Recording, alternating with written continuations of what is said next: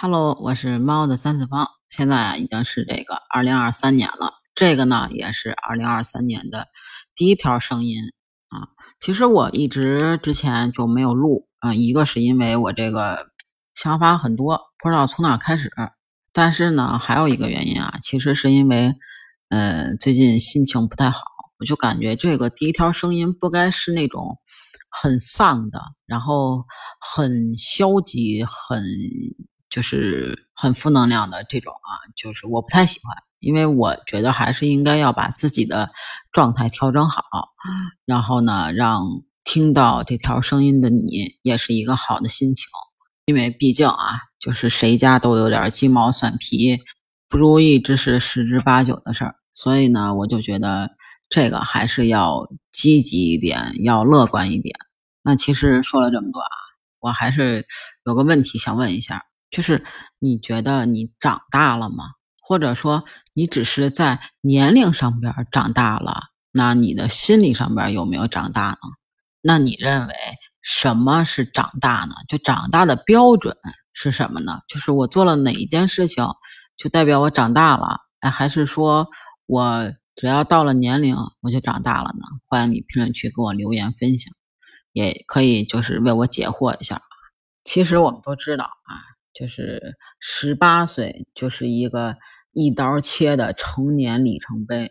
就是只要你到了十八岁，呃，这个年龄啊，就是不管你准备好没准备好，在某一方面或者说法律意义上来说，你就已经是一个成年人了。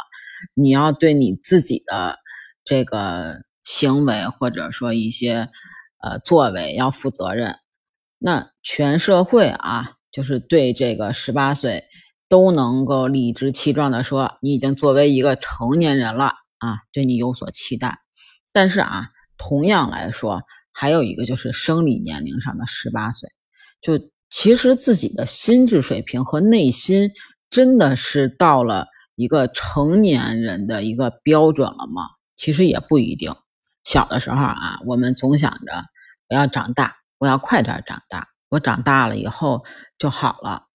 但是其实我们真的长大了以后，你还有这种吗？我反正现在就觉得，哎呀，我希望慢一点。啊，比如你已经二十八了，然后呢，说话做事的时候呢，有的时候还会有人在你周围说：“哎，你都这么大人了，你咋还这么跟个小孩似的长不大呢？”其实想想啊，我十八、二十八，其实某种意义上来说，只长了岁数。但是心理上的这个年龄，可能还没有就是这么的成熟跟长大。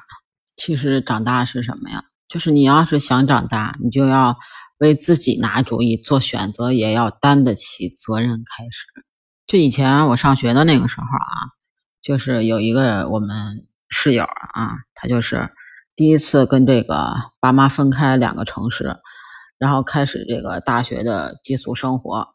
然后开学报到那天呢，就是他爸他妈开车亲自送他，大包小包的进了这个宿舍以后啊，他爸妈就开始给他那儿呃铺床，呃整理被褥，然后他一瞬间就脸红了，他就觉得这些小细节已经标志了他还是个小孩儿，就是那种还没长大的那种尴尬。然后呢，但是呢，他就此时呢跟这个呃大学生的身份呢，他又。不不符，就发生了冲突。然后这个时候呢，他妈还在给他那儿念啊，就是一些好多的注意事项，什么你这个床呀离空调近，给你准备的被子薄，明天再给你送。然后就是还有一堆其他的注意事项。